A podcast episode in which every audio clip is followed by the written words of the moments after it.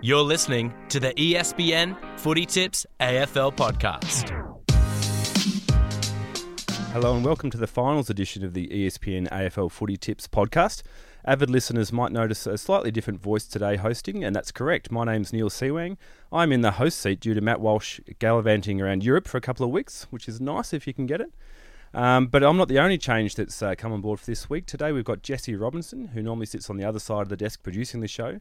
He's joining us on air. He's the number one ticket of the Sydney Stack fan club. Hello, Jesse. Welcome aboard. Pleasure to be here. Thanks for having me. Jake, big weekend for you, mate. How was Sunny Bendigo? It was sunny. First, uh, first time I felt the, the sun on my on my face in about three months, and Bendigo was great. I've never been there before. You were there for the uh, Jeff Horn fight for E- ESPN, and, and how did that un- unfold for you? Uh, well, not as anyone expected. He got beaten soundly, so who knows? Could be the end of his career. But yeah, it was quite the uh, quite the trip out to Bendigo. See a lot of lot of different things. Jesse, I know you're a bit of a country boy. You you you're quite familiar with those parts. Beautiful part of the world. Played a lot of volleyball and basketball growing up in Bendigo. You know, it's nice that you're getting out of the city and getting to see a bit more of the world. Yeah, don't do that too much. Um, and as always, hello again to Champion Data's Christian Jolly. Hey, how are you? I'm very well. This is when we'd normally ask you how many games of footy you watched over the weekend, but that might not be the case this, this No, week. Two. You, so you two uh. Saturday was out at Punt Road for Richmond Essendon VFL game, and Sunday uh, yesterday was at Box uh, at Port Melbourne to watch Box Hill beat. Uh, sorry, Werribee beat Box Hill. You didn't So- happen to catch the uh, the brilliant EJ Whitten Legends game? No, I missed that. I saw the halftime score, uh, one seventy one, one fifty, and quickly high just changed channel. Yeah.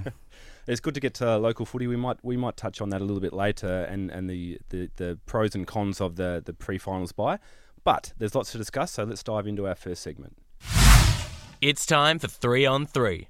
Three on three is where we try to discuss three of the biggest topics um, of the week in three minutes or less, and we always go well over, so we might have to change that title for next year. But finals are finally here. I think everyone's pretty excited. The week off's given us all a chance to, to recharge the batteries and, and get really excited for the week ahead. And I think looking at this this final series, that there does seem to be seven teams that, that may they may all have claims to, to possibly win the flag. There's some quality teams in there, but one stands out as maybe not not quite being at that level. And, and the team that we're talking about is Essendon.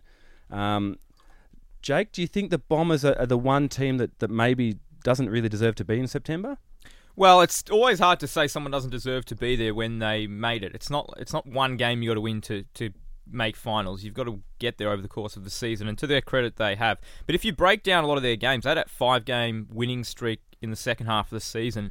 And everyone was like, well, the Bombers are one of the form teams of the comp. But it's like, well, they weren't really winning many quarters in that stretch. They were just sort of falling over the line and getting the job done when it mattered. And full credit to them. Can they go on and, and win four games in finals? Hell no, there's no way that's happening. I can't see see them getting past the Eagles over there, who are going to be fuming after after dropping out of the top four. Well, as Christian always tells us, the most important stat in footy is how many points you can kick. And they've done that enough to make it to finals, so maybe they can continue doing it. So I've taken a more holistic view on that, and they've actually lost the season. So they've scored fewer points than they've conceded across the year. So their percentage of 95.4%, it's the 10th lowest percentage to ever make finals, and it's the fourth lowest since 1918. So again, they've sort of, again, you look at the win-loss column, um, and they get in there because they've won more games than their closest rivals, but again, I sort of, I sort of, you know, cheekily flagged in the pre-pod meeting. We should change the change the ladder to percentage because I think percentage is a much better guide to how you've actually played across the whole way. season. No way. I think Hate that was, that a idea. that was a cheeky way of, I guess, trying to explain just how, I guess, maybe not lucky, but the fact that the Bombers maybe aren't a standout team, the fact that there was three or four teams underneath them. There's didn't- five that- teams that below them that make have a better percentage. Yeah, so that, that says a lot about the, the Bombers and, and maybe the quality of, that they've brought all season. Um, the one thing that, that I guess confuses me about the Bombers is I think you look at the, the seven other teams and each team has a really identifiable strength, um, but I'm I'm a little bit blank when I watch the Bombers. Like what what do they do well that can really take them deep into September? So that's a that's a um, an answer or a question I struggle with too. So I've looked at a lot of the key areas. So the, the starting points of your game. Most most teams are either going to be a contested team, an uncontested team, and forward half team or a pressure team. Uh, so looking at all those sort of stats. So looking at Essendon, disposal differential 12th, contested possession differential 13th, uncontested 14th, time in forward half 16th. So not a forward half team, not a contested team. Points for 13th, points against 12th, scores per inside 50 14th, scoring from clearances 9th, scoring from turnovers 13th. They're the, they're the major parts of your game. That they're, your- they're your starting points of your games that you sort of start from there and break down of how are we going to get better in this area or why aren't we good in this area. Essendon sort of don't rank, you know, they rank in the top 10 for one of those stats, and that was ninth for scores from clearances. So they, they are very much a middle of the road team going by the stats. So you're saying there's nothing they really do that's great or even good. Correct. So I think the best part of their game is scoring from the back line. That that that helter skelter play that sort of it works for them when it's going well. But the even little, that, the, the running bounces and the little dinky Surely they lead the mechanic league in running bounces. well, that, that they probably do lead That's the league in that one premiership stat, but they're, but they're not the best team at moving the ball from the back fifty to the forward fifty. So again, that is their strength when they play well. That's what stands out to you. But uh, again, across the whole season, I think they ranked about fourth or fifth for moving the ball from one end to the other, scoring from it mid-table again. So. The, the, the one strength they do have, they don't sort of dominate compared to the rest of the competition. Well, what do they need to do to actually beat the Eagles? Because we know what the Eagles are going to bring, and, and uh, like I said before, they're going to be fuming after that loss to, to the Hawks in round 23. What do what do the Bombers have to do in order to give themselves a chance? Well, I won't rule my how about stat because I got a few uh, stats for that. But I think the first one, sort of what we're talking about pre-pod, is getting getting an early start. Taking again, it seems a simple and sort of uh, They can't get blown out non-measurable early. thing, Yeah. but take the crowd Yeah. out of it early. You, they need to be either kick the first three goals or be in the game at quarter time to sort of yeah give them a chance. I think yeah, any any team playing away from home, especially in a final, they've just got to take that, that crowd element. And what will give Essendon some form of comfort is they've got a reasonable record in Perth. I think they've they've beaten the Eagles and the Dockers there in, in the last couple of years. So I think that that quicker track, if you like, in horse racing parlance, actually probably suits them the way they play. But yeah, I'm not going to certainly put my hand up and, and give them much of a chance to beat the Eagles.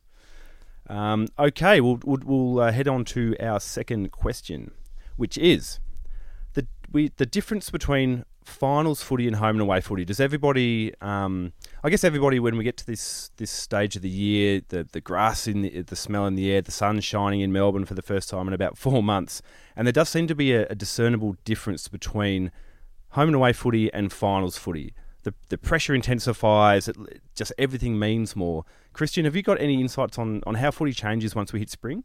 Yeah, so the numbers sort of they do back up what you know what the perception is that it is more contested and higher pressure in uh, finals compared to home and away seasons. So looking at the 2016 to 2018, so the last three home and away seasons versus the last three final series, um, sort of start from we'll start from the inside 50s because that's the number that one stays sort of the same. So there's 105 inside 50s per game between both teams during the home and away season.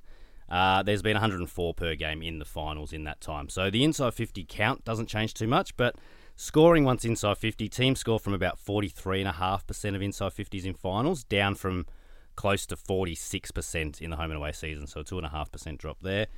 Um, and their accuracy actually goes from 49% in the regular season down to 46% in finals. So it is, it's, it's, it's not like the ball's stuck in the midfield and it's you know congested. They're still getting it to either end, but I think it's the back six and the defense is a lot more man on man. Um, obviously, usually you've got your, your, eight best defensive teams making finals, so you've got the better better defensives in there. But I think that's the first part of the game. Is defense is, is much stronger in finals than home and away. I really struggle with this because I when you look at any sport, like and we're looking at football now, it's like you, you're playing t- for 23 rounds, a parti- or 23 weeks, a particular way. That's the way that qualifies you for finals. So why should it change when you get there? I don't understand why why it almost changes and why the te- teams play a different style in finals. It's like you should use the season to fine tune the way you play, and that should hold you in good stead in finals. Is it just the pressure factor, just wanting to take less risk? That you're not going to run and bounce as much. You don't want to take the long kick. You want to find the short option.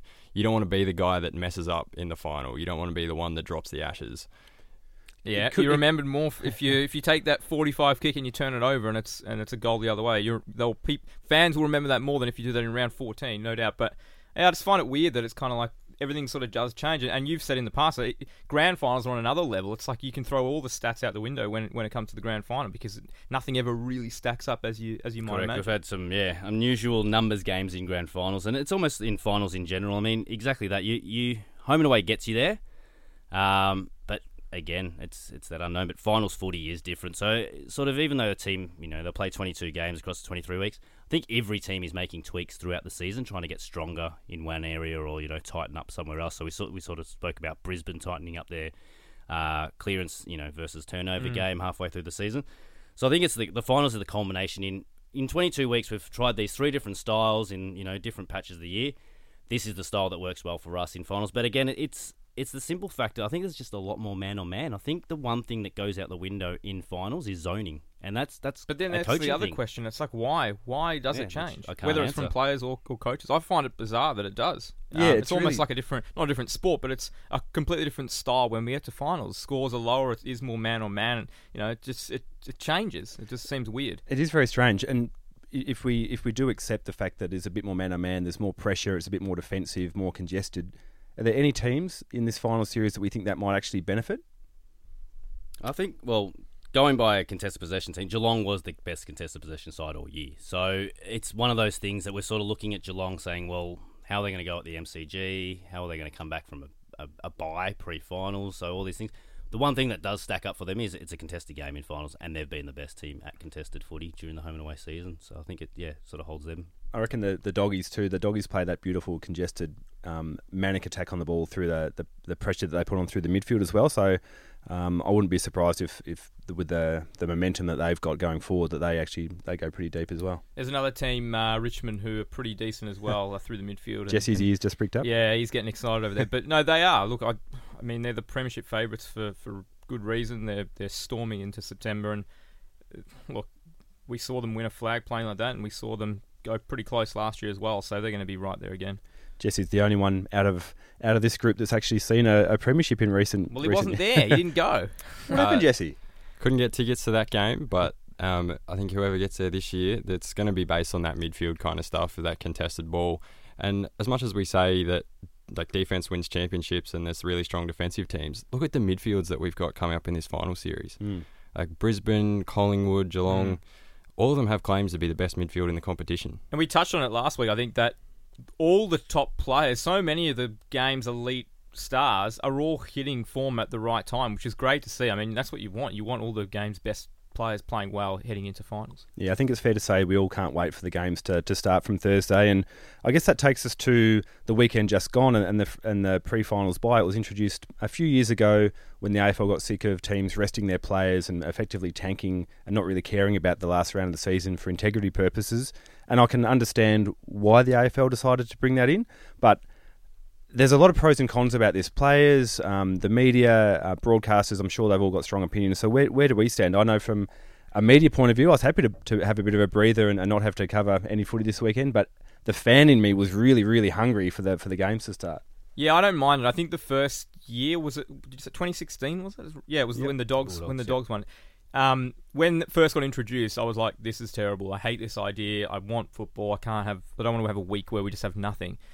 But then it's funny how everyone just gets used to it. Now it's like, oh, you don't even think about it. And then how great is it when the balls finally bounce in that first final after the 10 or 11 days um, in between. It's it's great. It builds the atmosphere. It builds everything. I, I don't mind it. And as you say, from a from a work workload point of view, gee, it's nice not having to, to, to get a preview together for the round and have a look ahead. So yeah, no, it's it's, it's a bit of a relief. Yeah, I, I absolutely love it. Um, Is not, that not for because the you don't week. have to work? As no, hard, well, I, I did work, so um, no, not for not from the you know work side of things. Just it almost introduces a new season. You sort of and it, eh, I was seeing that you're getting to round 23, you know, pre 2016, and it was it was teams resting 20 players in the final round, limping through.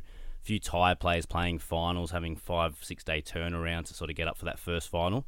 Now, that 10, 14 day break, we got, again, we just talked about how good a form the stars mm. are in. We might get a few more stars back because of this extra break. So, you know, we might talk about DeGoey and Nic Nat and blokes like that that have a chance to play now that they've got the extra week to prepare. But I love it. Keep It's almost like you're introducing a new season. Home and away season finishes, and in two weeks later, we'll start the new season. you want everyone to be fresh as well. Like, you know, it's all well and good to go and fight really hard to win it and, and throw your body on the line every week, but it's going to be a good thing if e- all these great players get a an extra week of rest and then can come back and attack it hard. We're going to see better contests. We're going to see it's going to be a better product as a result of it. I think we've seen that in the last couple of years. I think one one thing that the the, the industry needs is, is we while there might be no games in the week before finals, there needs to be something. I mean, they they put the EJ Whitten slash AFLX game on the weekend. I'm not sure if any of you even bothered to watch a second of that. I, I watched. I sat through about five minutes, and, and that was about it. I saw more of the Anthony McDonald-Tipungwuti song at halftime than I saw of the actual game. Yeah, I actually thought it was a disgrace, to be honest. Um, it it was initially my uh, my gutful, but we've we've found something else that's ticked me off even more, surprisingly. but no, it was it was crazy. Like I couldn't believe that they've they've they've. I think Christian nailed it before. They've killed AFLX, and what they've done with uh, EJ Whitten's legacy is a joke. Like you think he wants a game, his name on that game where they're playing it on a on a football slash A non-contact stadium, game, yeah. non-contact, where you got players that don't really care, run around. You don't okay, then it's never going to be a game where they're trying to win. But it's like it's pretty embarrassing. You got bloody radio personalities out there that can't kick a ball. It's just it was embarrassing. I watched the first quarter and I was like, there's got to be something better on TV. Give us the kids, I say.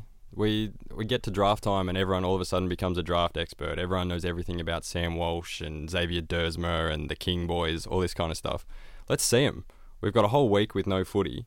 Put them on the big stage and let's actually get excited about these draft prospects before we have to decide if we love them or if we don't want them on our team on draft day. Forget the kids. Don't want to see the kids. You don't want to see Nah, them? I think that don't would be brilliant. kids. We get the, get the Brownlow medal in. Why? Why can't you have both? Do the Brownlow on kids. Friday night or something like that. Make Nah, who we're- needs a Brownlow on a Monday night? You want well, to the- lead we don't want the weekend. Brownlow on a Monday. Brownlow on a Monday is crazy. But I love the idea of an under 18 showcase. If if you want to see the best kids in the land, and, and you know if there's if your team's not going to play finals, it's fantastic. The draft's the most exciting part of the year. Nah, it would be pretty good. But it, could you if they had the Brownlow on the Saturday night of the bye week? How much better would that be? It'd be a much. It'd be an event people actually more interested in. It'd be the. It would be the the because it gets lost almost in grand final week, um, and it's not bigger than the grand final. Whereas would be the standalone biggest event of that week in the AFL. Do you reckon the, the, the a few players would be having a cheeky brew? I reckon the Saturday night might be a little bit better for them. Although if they're in off season, every single night's a night out, isn't it?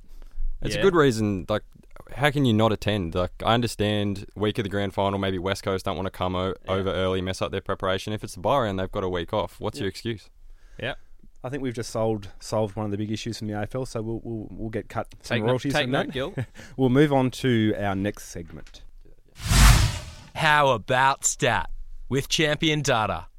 One of the best things um, amongst many of having Christian Jolly from, from Champion Data here is his ability to bring us the stats that the layperson doesn't quite um, get to see and, and understand. So we're going to have a look at each finals game. We think it's time to really dive into every single game that we've got ahead of us this weekend. So I'll hand over you to you, Christian, for West Coast Essendon. What should we expect? Yep. So what I'm going to do here with the four games, it's not going to be a deep, full-on dive into all the numbers. I mean, don't have time to cover everything about a game, but sort of want to sort of bring for the listener what you should be watching out for on the night, what what what each team's strengths and weaknesses are, and sort of what the key to the game is. So.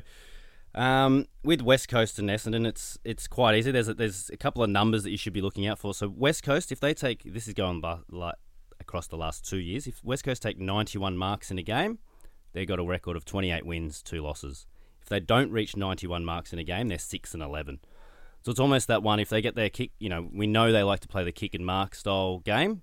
Uh, that's the number. That's the number to look for. So 90, if they reach 91, they're going, you know, every chance to win that game. So, talking back to what we were previously discussing about the fact that, that finals are a little bit more man on man, that maybe points to the fact that the Bombers might need to play a little bit more man on man and just restrict those uncontested marks. Uh, correct, but even that's going to be hard. I mean, West Coast are one of the best contested marks as well. So this is all all marks. So it's not just West Coast. uh, It's not a lot of their marks are just sideways kicks and easy marks. They do have Shannon Hurn, McGovern taking the intercept marks down the line, and then they've got they can kick long to Kennedy and Darling. So again, it it, it won't be that easy for Essendon to stop by just saying, well, if we man up on them, they'll stop marking. It's like you've got to actually beat them in the air as well. Um, so looking at Essendon, when they've conceded fewer than 91 marks this year, they're 13 and six. So it's a good benchmark for them as Yeah, well really to is. sort of you know sort of have that 91 circled on the board.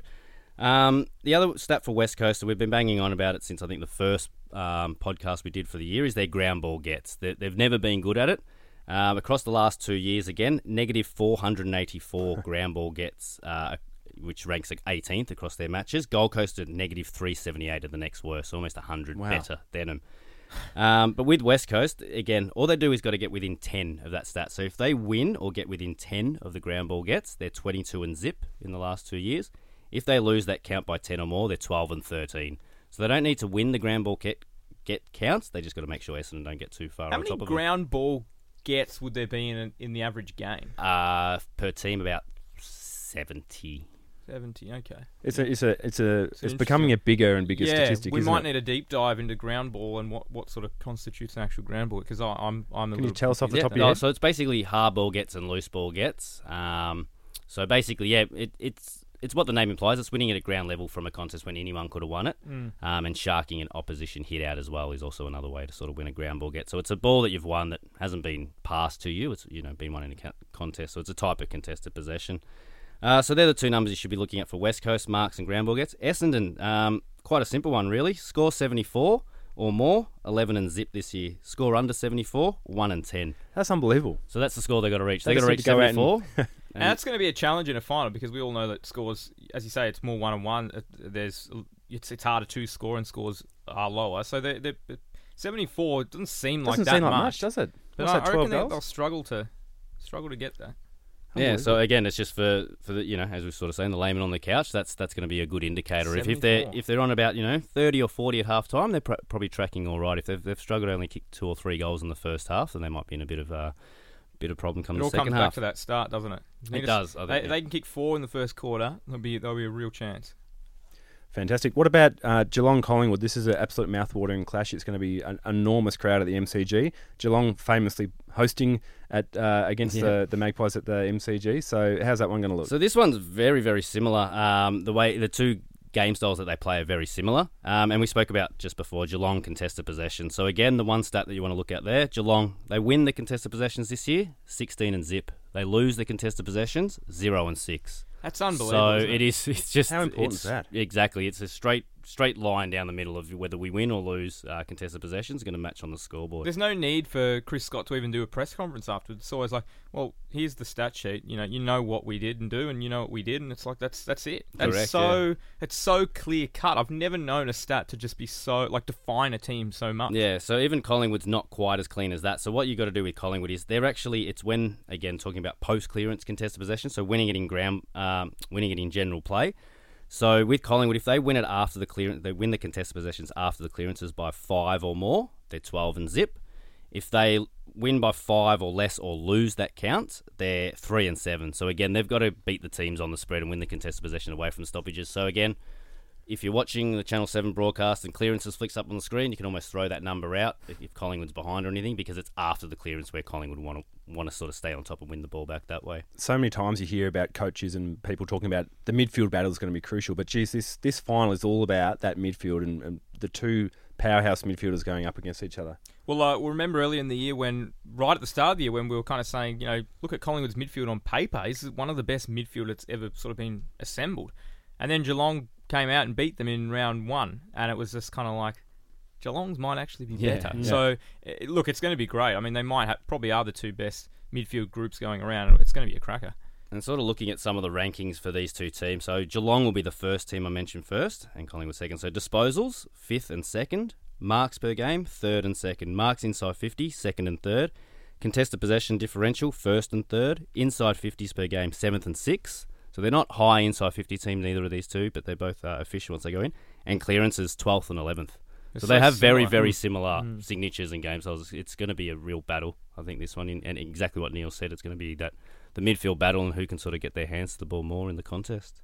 And then we turn our attention to the following day on the Saturday, the Giants Bulldogs. Um, I, I guess the Bulldogs are the ones that are coming home with, with so much momentum, a lot of similar shades to their premiership year. Um, but the Giants are hosting. Uh, they've got a few key players back, you'd imagine. So this one's a toss of the coin for me. This is yeah, this is a good one. I mean, it's a toss of the coin, even though Bulldogs just beat them by ten goals three weeks ago. Demolished them, Um, yeah. Is it at this venue or was It that that was? Was it, that was at Canberra, was yeah, it not? So, Yeah, so different venue, but exactly that. It, on the same, it's a 50-50 game, but you sort of go, but hang on, three weeks ago, GWS couldn't get near the Bulldogs, but uh, It's very different though, because because the Giants went into that game as the favourites. The Dogs were the un- they're the underdogs. They relished that underdog tag and they, they won. I don't. They're the favourites now. I don't know how they're going to yeah, go. it's surprising favourites. that they're favourites. I Yeah. would have thought playing, a- you know, lower on the ladder and playing away, Mm. and somehow the bookies have them favourites. But uh, th- these are the two safest ball using teams. So looking at disposals per turnover, they're one and two. Um, whereas, but they do it in different ways. So sort of the Bulldogs are more uh, of like to flick it around. So they're more um, a handball team, and GWS are more of a kick team. So looking at their uh, kick to handball ratios, uh, the Bulldogs have the third lowest kick to handball ratio, so sort of handball at the third most often of any team. And GWS have the fifth highest kick to handball ratio, so they kick a ball, but neither team turns it over. So they've got both got different ways of protecting their ball movement. I'm surprised there's two teams that handball the ball more than the Dogs. yeah.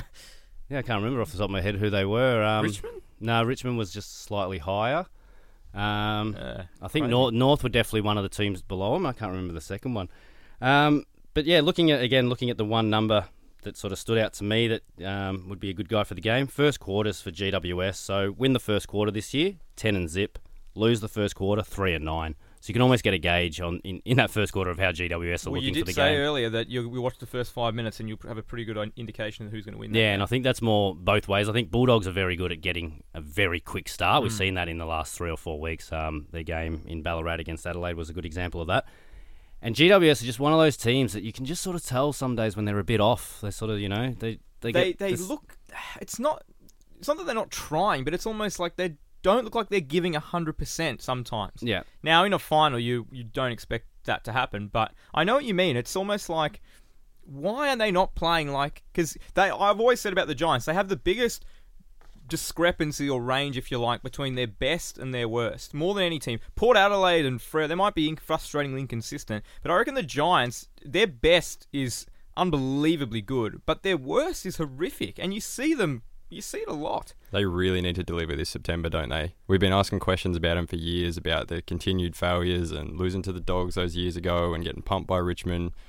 Really need to see something out of them this week. I completely agree, Jesse. And do we think that there's rising pressure on Cameron, Leon Cameron, if if the Giants bow out, you know, without winning a final? Because you know he's famously been mocked for having the keys for for the Ferrari and still being on his P plates, but you know he's got a team that's laden with so much talent, and if they crash out again, then surely he's got to be under pressure. I don't think anyone would have believed you five years ago if you said that the Giants won't even make a grand final in the next five years. There were people saying that they could win four or five in a row, which we all know that's unrealistic because it hasn't happened. Five hasn't happened before, but yeah, I mean, there's got to be pressure because there is talent. And look, they've had a lot of players leave and they've had injuries, but that's what happens. But They've got to win. They've got to win this weekend. I They think, have to I think all this feeling must be reflected in those bookies odds, which I was just talking about. Maybe that's what's also led them to be sort of longer odds for this week one of just how much can we trust GWS in finals. So Very possibly. That might be happening in the punting. So a couple of other numbers just quickly on this game. Um, so GWS has scored a reach is 83 points. So if they score 83 or more in a game, 11 and zip. If they score under 83, they're 2 and 9 this year. Um, and for the Bulldogs, it's again contested possession's a good indicator for them. Win it by 5 or more, they're 8 and 0 this year. If they win it by less than 5 or lose the count, they're 4 and 10. So again, need to get their hands on the ball.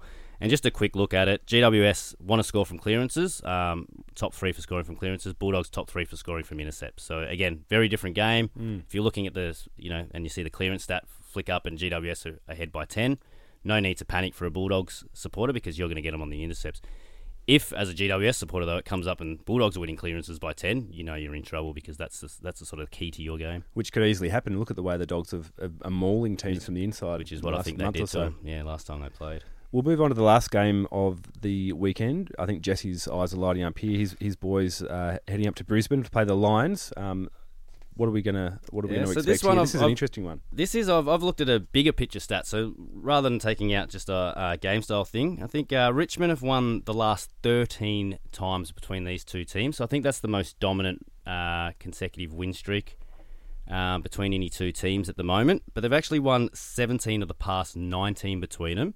With Brisbane winning one and a draw the other time, so Brisbane have beaten them once in 19 Some teams just times. have just get on those rolls, don't they? And they just either match up well or get the, the mental edge over a team, and they just go on these absolutely unbelievable runs. Yeah. And then sort of drilling into the game style, two very clear different game styles. So Brisbane's second for kick meters per game, uh, which Richmond ranked 14th in, but Richmond are number one for handball meters per game, which Brisbane ranked 16th in. So we're going to see Brisbane try to sort of move that ball more directly, longer, get it into a more open forward line, and we're going to see the Richmond handball game. You know, if, um, if they're on top, we're going to see Richmond, yeah, just outrun them and overrun them with handball. Just watch for the bounce back. I'm really big on the bounce back factor. And Brisbane finally, I think, got some credibility when they beat Geelong. And then Richmond kind of put them back in their place a little bit. And I reckon they'll be really keen at home to get back on top and show what they're made of. So it wasn't you- a thumping loss, though. I, I think a lot of and it could have been. To their credit, they they fought well the Lions in the second half of that game and kept it pretty close. I mean, they got back to a goal. Um, so yeah, it wasn't a, a, horrific loss by any stretch. And as you say, they they've been really good at the Gabba this year. I I think Richmond will win, but gee, you can make so many so much of a case for the Lions, and who knows? Like the, the winner of this game, they're they're in a great spot to win the whole thing. They are. So the other part of this game is, um, again, it's going to be about Brisbane and the clearances. That's where their key is. So Brisbane this year 11 and one when they've won clearances or broken even. That one loss came in round 23 against Richmond. Brisbane won the clearances by 16 in that game, but lost. So and this, the win by 16. That's their best game, best clearance differential they've had in a game this year. So it's almost like Chris Fagan. I can picture the last week or so, he would have been sitting there with every single stoppage up on screen defining why. How did we win it? Why didn't we score from it? Why did Richmond score the other way? So to, to have such a domination in that one stat that they sort of hang their hat on and to lose a game, it's almost like if they can fix that one area, they're back to being even with Richmond and it's game on again.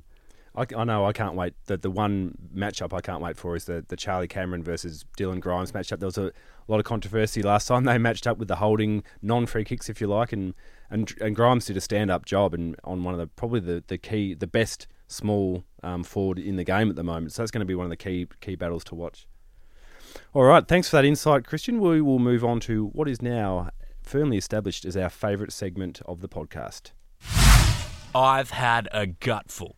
Jake, I'm going to hand this over to you. What have you had a gutful of you know, over the past week or so? Well, as I said, the EJ Whitten Legends game was horrific, to say the least, very disappointing. But there was something else I couldn't believe, and it was it's the MVP award. Everyone loves the the AFL MVP award, and it's it's a great honour. Congratulations to Paddy Cripps, who had a great year. What I couldn't believe is that the guy that may win the Brownlow medal, Patrick Dangerfield, who's the best player in the competition right now and maybe the best player of the last seven years, he couldn't win the award. He could not win the award. He could not poll one single vote in that award for the most valuable player in the AFL, which he clearly is, because of the way they structure the, the voting process. So each team has to nominate three players in which their peers from other clubs can vote on. Geelong didn't nominate Dangerfield as one of their three. They had Tim Kelly, Mark Blicavs, and Tom Hawkins. So they haven't gone with with Danger, their best player. I don't get that. So that's one thing. But then the other part of it is why do you only have to nominate three? Why can't you just vote for anyone who you think is the best player in the com? Why do you have to vote for uh, uh, three that have been nominated by the club? It makes no sense. So basically, going into the night, Darcy MacPherson from Gold Coast had more of a chance to win the AFL MVP award than Patrick He had, a, Dangerfield. he had a good year, young Darcy. He had a good year, but he's no danger. I mean, this is a disgrace. They've got to fix this. How- I don't understand how it can work like that. It is bizarre that I mean, if you did a straw poll on the most valuable player in the comp, Dangerfield would probably be in the, the top five. So he's, he's established, you know, to be one of the most valuable players in the league, and he didn't even get one of the three votes from his team. Yeah, I'd be pretty. I'd be pretty ticked off if I was Danger. I'd say, well, hang on a minute. You didn't say I'm not in your three best players. I'm better than Mark Blicavs. Come on. So I'm I'm a very big advocate for the AFL MVP trophy being one of the the best individual honours. I think it should, you know, in my eyes, it should almost overtake the Brownlow as um as the most prestigious award because it is. It's voted on by pe- like, you know, peers versus umpires. Who would you rather vote for you? Yeah. But exactly, that's an eye opener to me to have that sort of explained of how the nomination process works, and you know the exactly that Jake pointed out That's that unreal. Darcy MacPherson had more of a chance than Dangerfield to win the thing. I think yeah, I think something needs to be looked at there to give them more scope to vote on more. I just players. don't understand why you can't vote for whoever you think. Like, I don't know why should you have to nominate someone to be like, oh, he was good from our team. He was also good. He wasn't, so we're not going to. Yeah, I think Just it's probably just it's probably just that that problem of if it is open slather, you could end up with 620 equal winners because no one sort of takes it. You know, I think they sort of just don't want that to happen. Of sort of you know everyone having too much free reign and just writing random names down. But you're right that why there has to be three at each Yeah. club. I noticed the same thing. Carlton's was Cripps, Weitering, Walsh. Yeah. Mm. How Weitering and Sam Walsh could be in the most valuable player of the competition award is sort of like well, Yeah. you don't even need to write those two names down. Exactly. By the same token, they got the right result. Oh, correct. Yeah. Yeah, they did. Paddy Cripps is probably the MVP of the AFL, and the players recognise that. So while Danger definitely should have been nominated and he mm. should have been eligible for the award, they still got the right result. Yeah, and what I love is that it's most valuable. It's not best, although he, pro- you know, he, he very very well may be the best player in the comp, but most valuable. He is. Look at what he look at his value to to the Blues. You know, if he wasn't there, Carlton would be in a dire spot. But he has. There were some games where he just put them on his back and won them the game, or, or at least got them into the contest. So no, it's he's a fair enough winner.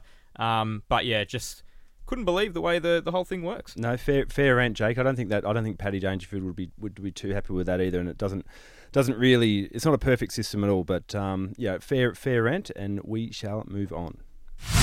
And the three votes goes to Well, this week I'm going to be I'm looking at the the positives. I'm going to give the three votes to to local footy. Um, we, I didn't touch on this before when we were discussing the the pre-finals bye, but what one thing I loved about it was it does give you a chance to take take a, a bit of time off away from the, the very top end AFL and actually go back and uh, go back to your, your grassroots footy um, or watch a little bit of VFL or state league footy on the TV. Um, I know personally, I went and watched a half of, of the local Ballarat finals, which was great. You get to get up close. The stand is still really good, and, and the style of footy is a bit of a throwback to us old blokes. It's a little bit less congested. There's more one-on-one battles. Um, it's a little bit less Tougher. It's a bit Harder, tougher. better. You can't beat local footy. I was driving down the Bendigo main street and they had a game on there. Is that the official name of the main street? Oh, probably. And they had there was a there looked like there was more people there than at the Legends game. Local footy's lo- local footy's great, and the community they're the heartbeat of their communities too. So the the fact that you don't have to go and watch a, a game of AFL footy, you can go back to you know the clubs down the road, the amateurs, the juniors, the the state league, and and I, I really really enjoyed it. And the experience is a little. I'm not sure if sterile is the right word, but it's a little bit less sterile than going to an AFL. There's no there's your seat. You've got to sit there. This is the process of, of how you watch, and there's no match day entertainment. You just get to go and sit amongst No regular behavioural people. awareness officers. None of them. Yeah, so I, I can't agree more with this three votes. So, I was- as I said, was out at the VFL games on the weekend, and just um, pre-match yesterday at Port Melbourne, the VFL women's were playing. Richmond was playing Bulldogs, so I sort of had to stand around. Our box was filled with um, radio commentary, so I was sort of standing on the boundary line, walking around. And I've got two young kids, so I've got a four-year-old daughter and a two-year-old son, and sort of want to get them going to the footy, and just thought.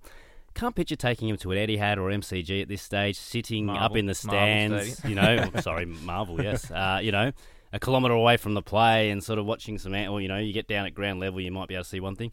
So standing on the boundary at Adcon, you could see the whole field exactly that. You could move around, the kids would run around. I thought, if I'm going to take my kids to a game, it's going to it's going to be a VFL game. I'm I'm closer to Casey, um, Casey Field, so I'm actually looking forward to an AFLW or a VFL game at Casey uh, Casey Fields just to get my kids involved. It did, it was that feeling of, I think, yeah.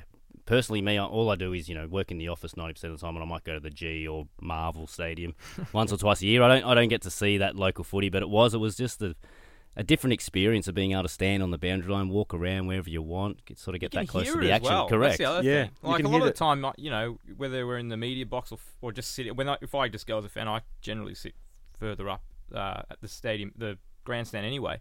But you hear it, like you can hear the actual players and it, you hear the sounds and everything of the game, which you don't really get um, at the big venues. But yeah, and the and the food and drinks are a bit cheaper too, so that's that's always a positive. always so is. three votes to, to local footy, and and um, you obviously don't need to wait until the, the pre-finals bye to go and watch. It's it's really great fun to, to get down to your local club and, and have a look. Time to move on. We are here thanks to Footy Tips, and a lot of competitions um, have wrapped up. Some are still going deep into the finals, but I think I can speak on behalf of all of us. Maybe not you, Jake, but it was a tough year for tippers. I think you you you're still in the mix in our competition that's going through finals. Is that right? I think I'm second or third. Yeah, I think you were the only one out of our group that, that actually is holding their own. So, well done to you. Uh, But the interesting thing, we, we talked often, I certainly talked because I was tipping so badly, about how difficult the year was and how many upsets there were. And we've run the numbers, and this year the average score at this point of the season is 116, um, which is actually slightly better than 2017, which was 114. So there was a, a year in recent history which was actually a lot tougher than this year. So I don't know what I was complaining about as, as the season unfolded. Um, and we also want to give a shout out to this year's top five across the whole database, which is 700,000 odd people that tipped. Um, I wish we had last names for this because I could give them a proper shout out. But Emily from Victoria on 147.